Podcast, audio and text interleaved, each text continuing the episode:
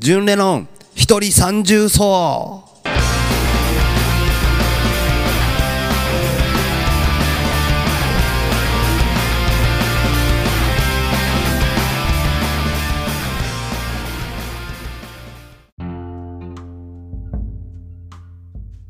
皆さんこんにちは。純レノンです。もう早くも10月になっちゃいました。早いな。いかがお過ごしでしょうか？えーっと昨日そういえばうちの弟誕生日やな。今思い出した。誕生日おめでとう。今思い出すかって感じやけどそうだった。誕生日でしたわ昨日。え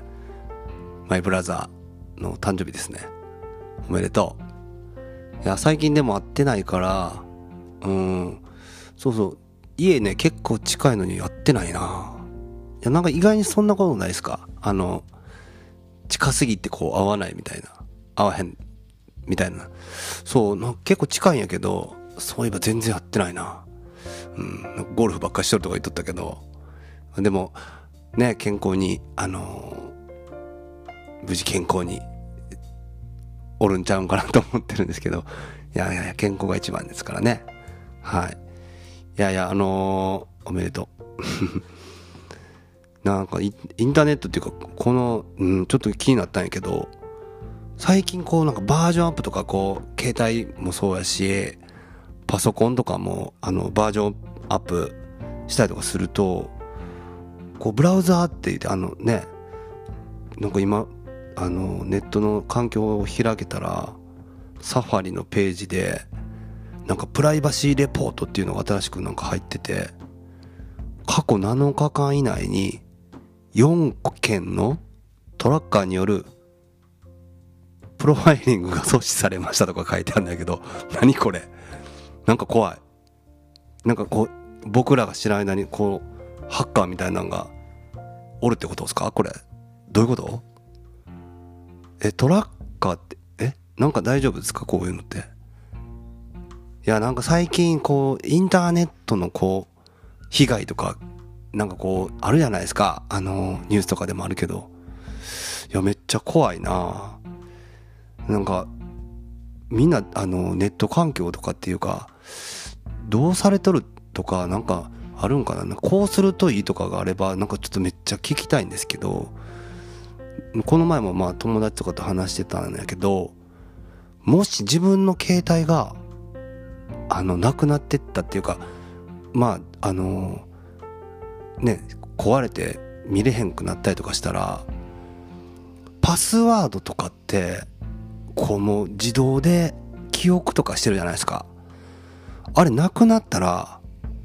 どうなってくの？全部なんとかできるんですか？いやもうその辺がすごく不安になって僕はあの携帯 iPhone と iPad と Mac と3台同期してるからどれかで多分大丈夫やろって勝手に思ってるんですけどみんなどういうふうにこうあんなん覚えてるのかとかもし壊れたらどうなるんかとかうんなんかもし参考になることがあれば聞きたいです。はい。いや本当にねネット心配ですけども。いやなんかいい解決策があるんかな。うんそんなのまたよかったらいやぜひぜひ聞かせてほしいです。まあそんな感じであのネットから、えー弟の誕生日から勝手に喋っちゃいましたけど、えー今回も純・レノンの一人三重奏始まります「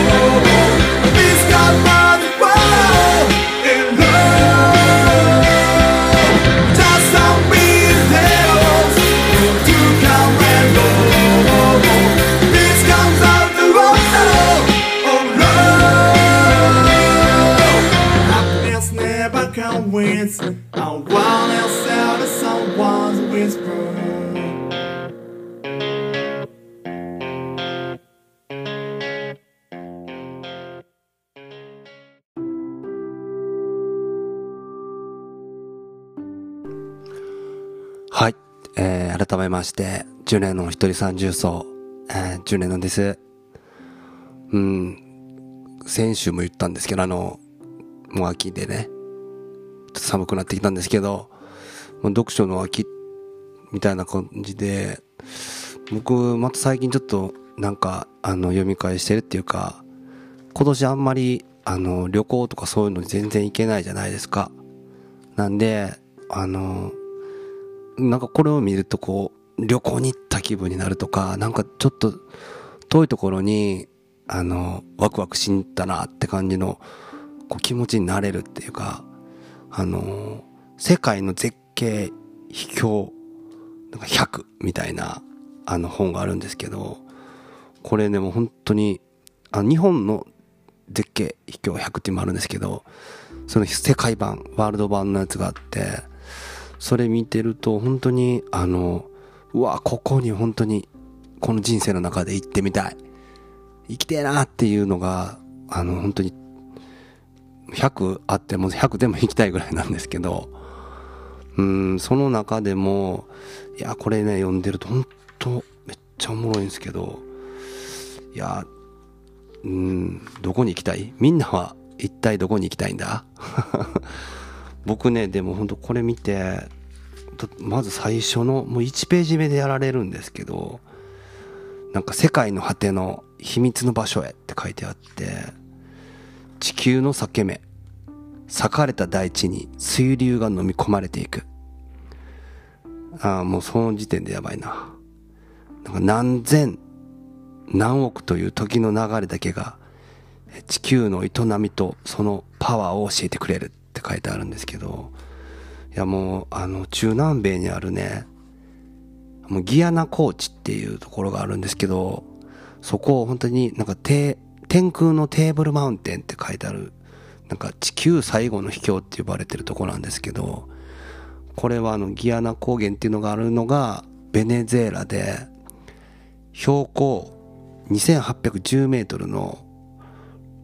ロライマ山っていうな山なんかな。そこにあのあるギアナのその高地高いところがあるんですけどもうそこだからもう言うたらあの雲の上にそのマウンテンあもうテーブルみたいになってるこの山がその切り抜かれたような山がドンってあるんですよ。もうなんか絶断崖絶壁やな。すごい。もうこんなん多分見たらこの世とは思わへんのちゃうかなっていうぐらいのすごいあの場所ですここ。いや悪魔の山って呼ばれるとことかもあったりとかね。あの落差があんまりにも大きい滝やもんで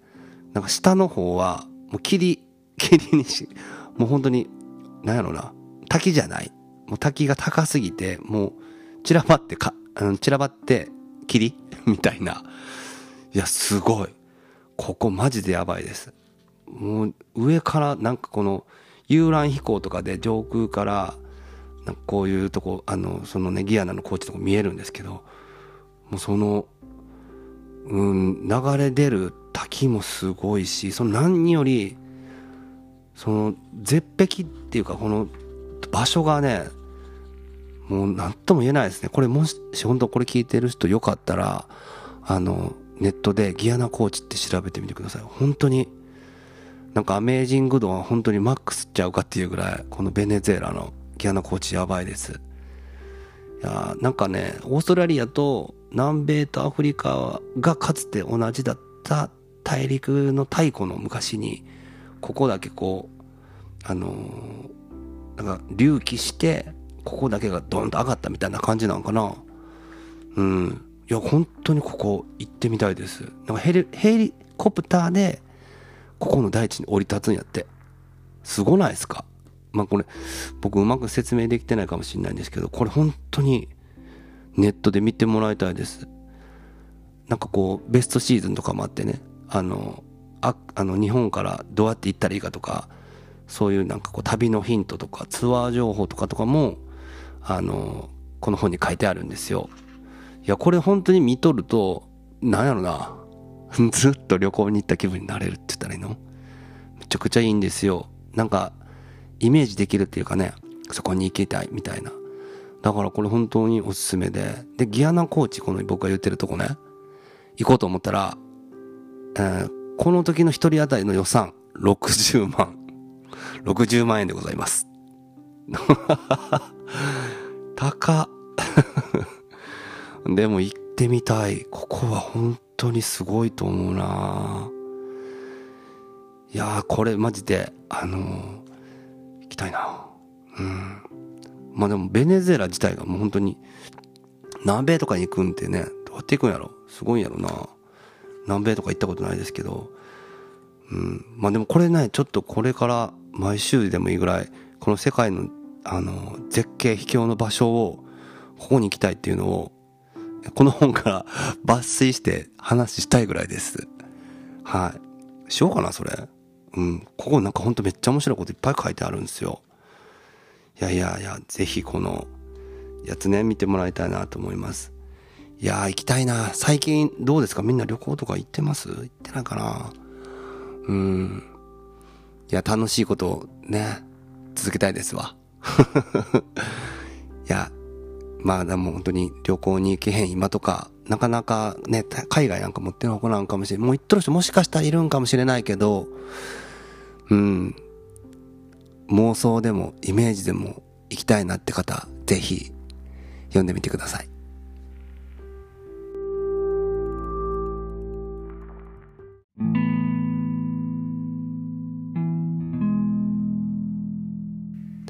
えー、最近ね、あの、ついにトランプ大統領が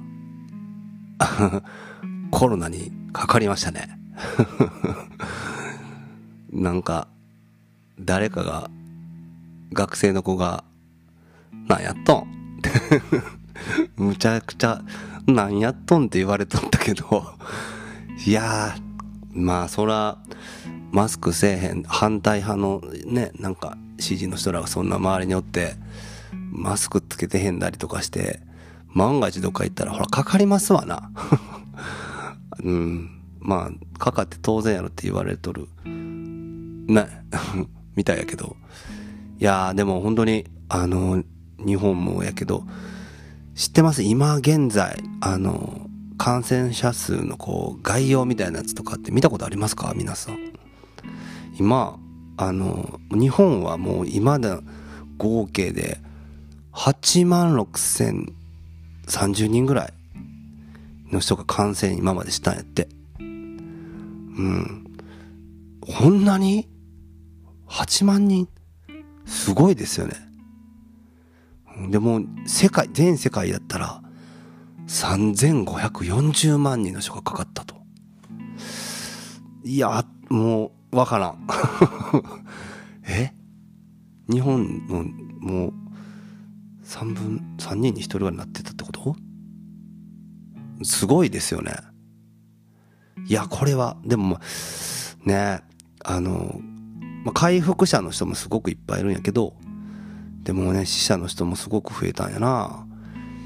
うん、これもうほんとどうなるんやろな。いやいや、何が原因とかそれもわからんけど、うん、何なんでしょうね。もう、止まることはないのか？でもまあ、いつかはこれね、何かこう、あの、手段ができて、やんでくっていうか、うん。でもあの、う、な、ワクチンがどうとかありますやんか？あれどうなん？みんなワクチン打つの？打ちます？打つ？いや俺は打たんかな。うん。なんか怖いっていうかそういうワクチンに頼らんでもいいものやったらうん。体にそんなんなくていいんちゃうんとか思っちゃうので入れうんやめたいな。うんどうなんでしょう。なんかもっと他のことあると思う。ある可能性もなんかそのあの情報とかあのこういうものってなんか思うんやけど本当はそんだけじゃないかもしれんとかあの何が真実かなんて本当に分からんなって毎回思うんすよ。なこれ本当に今の情報もねだから全世界でこんだけって書いてあるけどもしかしたらもっと多いかもしれんしもっと少ないかもしれん。自分の目に見えてるもんじゃなくてそういう、インターネットとかの自分の目でそういう実際のものを確かめたんじゃなくてそういう情報として取り入れたものの、ね、感覚として入ったものやから本当は違うかもしれんってことって世の中にもっといっぱいあるあるのかもしれないっていつも思うんですけどうんなんかねなんかいろんなことがそういうふうにこう思うんですよね。まあ、自分の体もそうやしいや今病気になっとるなんか調子悪いなとか思っててもそれがうん頭の中でもしかしたらこういうふうに考えて自分の中の頭が治ったって思ったらもしかしたらその治るかもしれないとかなんかそういう可能性ってないのかなってうんいつも考えて僕にはそういうことができる力はないのかとかうん考えたりとか、うん、してる時がある。何なんだこの妄想癖はって感じなんやけど。うんあのねそう僕の友達があのがんで闘病してるんですけどうんなんかそうそういう友達にうんなんとかなんか力にどうやったらなれるんやろとか考えるとうん何が一番その子のためになるんだとか本当に考えてもしちょっとでもそのね病気が治る可能性があるものに何かうん手が稼げれたら本当にこうしなんかこうそうそうしたいって、うん、いつも思うんだけどやけどどうしたらいい？なんかいいことがあったら教えてくれ。って思っちゃいますが。でもそれでそうあのまあ前見てた本とかでねあの体験談みたいなんであの体も自分の思い込みに支配されているっていう文章があったんやけどその自分についての思い込みを変えなければなんかこうそういう状態を抜け出すことはできへんやけどそれに気づいて自分の意識の中であのこういうふうに思った通りに変えれるってイメージし続けると変わったっていうなんか話とかがあってね。それなんかあのえっとねなんかウクライナのこう方であの生まれつきでこう目の本当に目にすごくあの何個も緑内障だったり白内障だったり乱視とか眼球浸透とかなんかこう難しい名前の目の病気何個も持っててもう全然特に白内障とかがひどくって全然目が見えへんくなってったあの小学校の時にもう本当に2年生にはもう完全に目が見えなくなってたっていう子がいてねっていう話があってその子がもう17歳になる頃にはまあそのそこの17歳になった時点でもまだ全然見えてなかったんですけどその時にあの一人の少年と出会ってその少年がもし目が見えるようになりたいなら見えるように訓練すればいいんだよって言ったっていう話があってみんなはあの目が見えへんからかわいそうだって思ってかわいそうっていう言葉しか聞いたことこの子はなかったらしいんですけどでもそのもし目が見えるようになりたいなら見えるように訓練すればいいって言った人がいたと。で、その訓練をこの子は始めるわけなんですけどそして始めると1年もしないうちにその子なんか目に光が戻ってきたってなって最初はぼんやりだったけどそれで希望を持つことになってそっからずっとその目が見えるための訓練っていうのをどういう形でしたかはわからないけどわからへんだけどね。でもその子なりにすごく目が見えるための訓練を訓練をどうにかしてやったんですよね。そしてその子それからついになんかシュナイダーっていう子なんですけどもう名前言ってしまった。視力が文字を読めぐらい読めるぐらいまで回復して歩いたり走ったりもできるようになって最終車の運転までもできるようになった。もう現在はもうそのまんま運転免許を持って自己治療センターを運営してる人になったっていうすごいあの話がなんか本で読んだことがあってね。それいやなんなんやろ。もしそういうことが訓練っていうか自分の意識の中で起こせてできたらうんなんかちょっとでも楽になるものがそういう意識のものでできるならそういうのが僕こうやってできたんやってその人に僕は言いたくってうん挑戦を決めたことがあって僕も病気があのあるから自分にね。それを治したいな意識してもし僕がこれを克服できたら、うん、自信持ってこうできたってその子に言えるんでいや頑張ります。いやだからうんその病気と戦ってるあ友達もね絶対絶対に治るって俺は信じとる。だからうん大変な時が多いかもしれないけどじゃあ本当大変な時の方が多いんかもしれん。けどいやもう絶対に大丈夫。うん。で俺も絶対に何かうん見つけて届けたいんでうん待っててください。でも本当に頑張ってね。って本当に心から思ってます。はい。絶対大丈夫。絶対大丈夫。頑張って「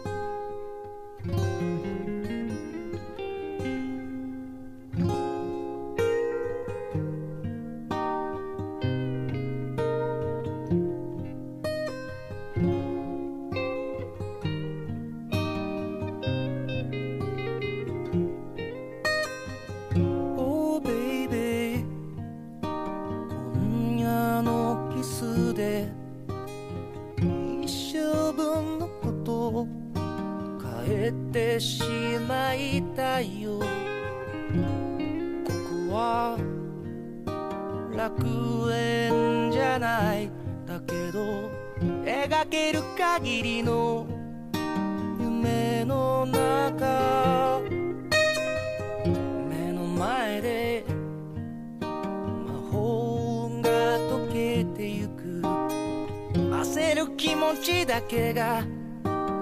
葉つなげ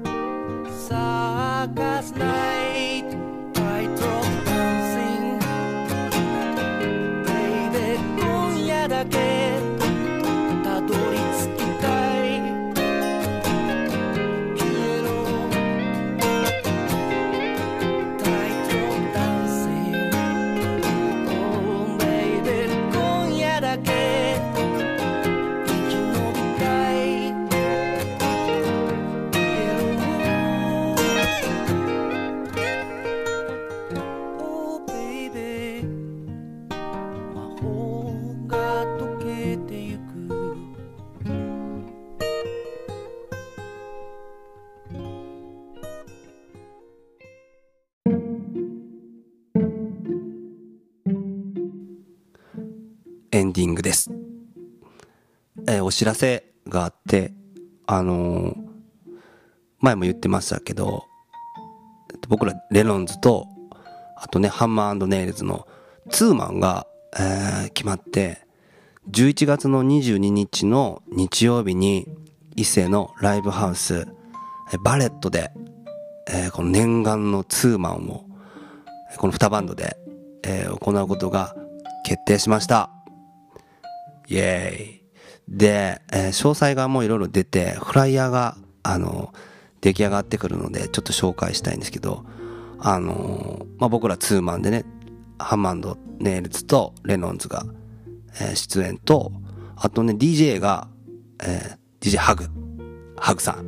えー僕がワンマンの時も DJ を、もう最高の DJ をしてくれた DJ ハグ来てくれます。それとは、もう、ね、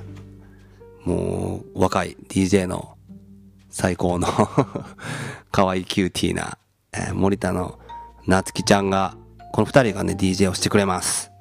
いや、ありがとうありがとうございます。うん、楽しみですよね、DJ も。で、あとお店が、あのー伊賀からね、あの、トゥートゥーズって、あのーまあ言うたら、僕らのその時のの T シャツとかも作ってくれたりとか、シルクスクリーンのあのプリントとかしてくれる、もうかっこいいお店の、トゥートゥーズの、えー、桂くんが、えー来てくれます。あと、もう一つお店が、えー友達なのマフィンの、まあ、これまた美味しいね、マフィンのフフラさんも来てくれます。いいですな。でね、あと、こ,、うん、これ謎やな。ハンマジャヤ。ハンマジャヤ。これね、あの、ハンマネイルズの、あの、ね、あの、おばあちゃん？がもう作ってる、あの、手こねをね、販売してくれる。おこれ絶対うまい。島の手こねを販売してくれるハンマージャヤも来てくれると。来てくれって言ったらいいのか？あとは、あの、バレットがおでんやってくれるみたいです。うん。いやーなんかこう、もりもりな、盛りだくさんな感じでライブがあるんですよね。うん。これ絶対楽しいと思うんで、チケットは、あの、ネットの方からっていうか、まあ僕の、あの、SNS とかホームページからも買えるようになると思いますので、ぜひ早めに、なんか50枚しかなんかダメなんで、あの、チケットがね。うん、早めにぜひ、あの、チケットをゲットしてもらいたいなって思います。詳しいのはフライヤーとかにね、をまた SNS に載せますよ。うん、ぜひご覧くださいね。オープンはね、5時からかな。うん、5時から DJ が始まって。そうそう。で、うん、チケットが前よりが2000円かな。ドリンクついて。そうです。あとね、あの、この日のこのイベントの、イベント特製の T シャツ販売もありますし、その、あの、イベントの T シャツのフロントの部分の、あの、シルクスクリーンをこうやれるとかそういうのも、あの、持ってったら多分、あの、T シャツやった T シャツとかにシルクスクリーンのプリントしてくれるっていうことの、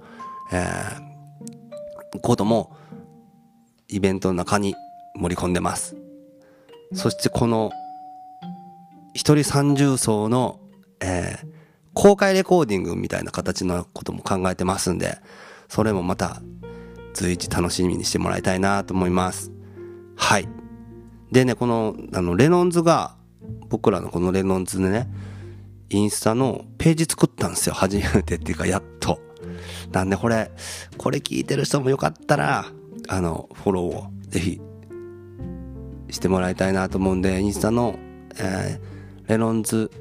アンダーバーバンドって書いてます。それぜひよかったら、フォローしてもらいたいです。お願いします。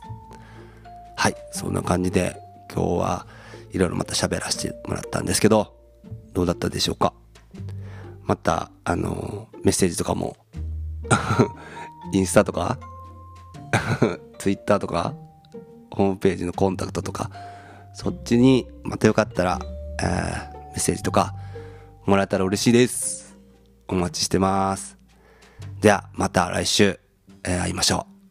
うお相手はジュンドンでした今日も聞いてくれてどうもありがとうバイバイ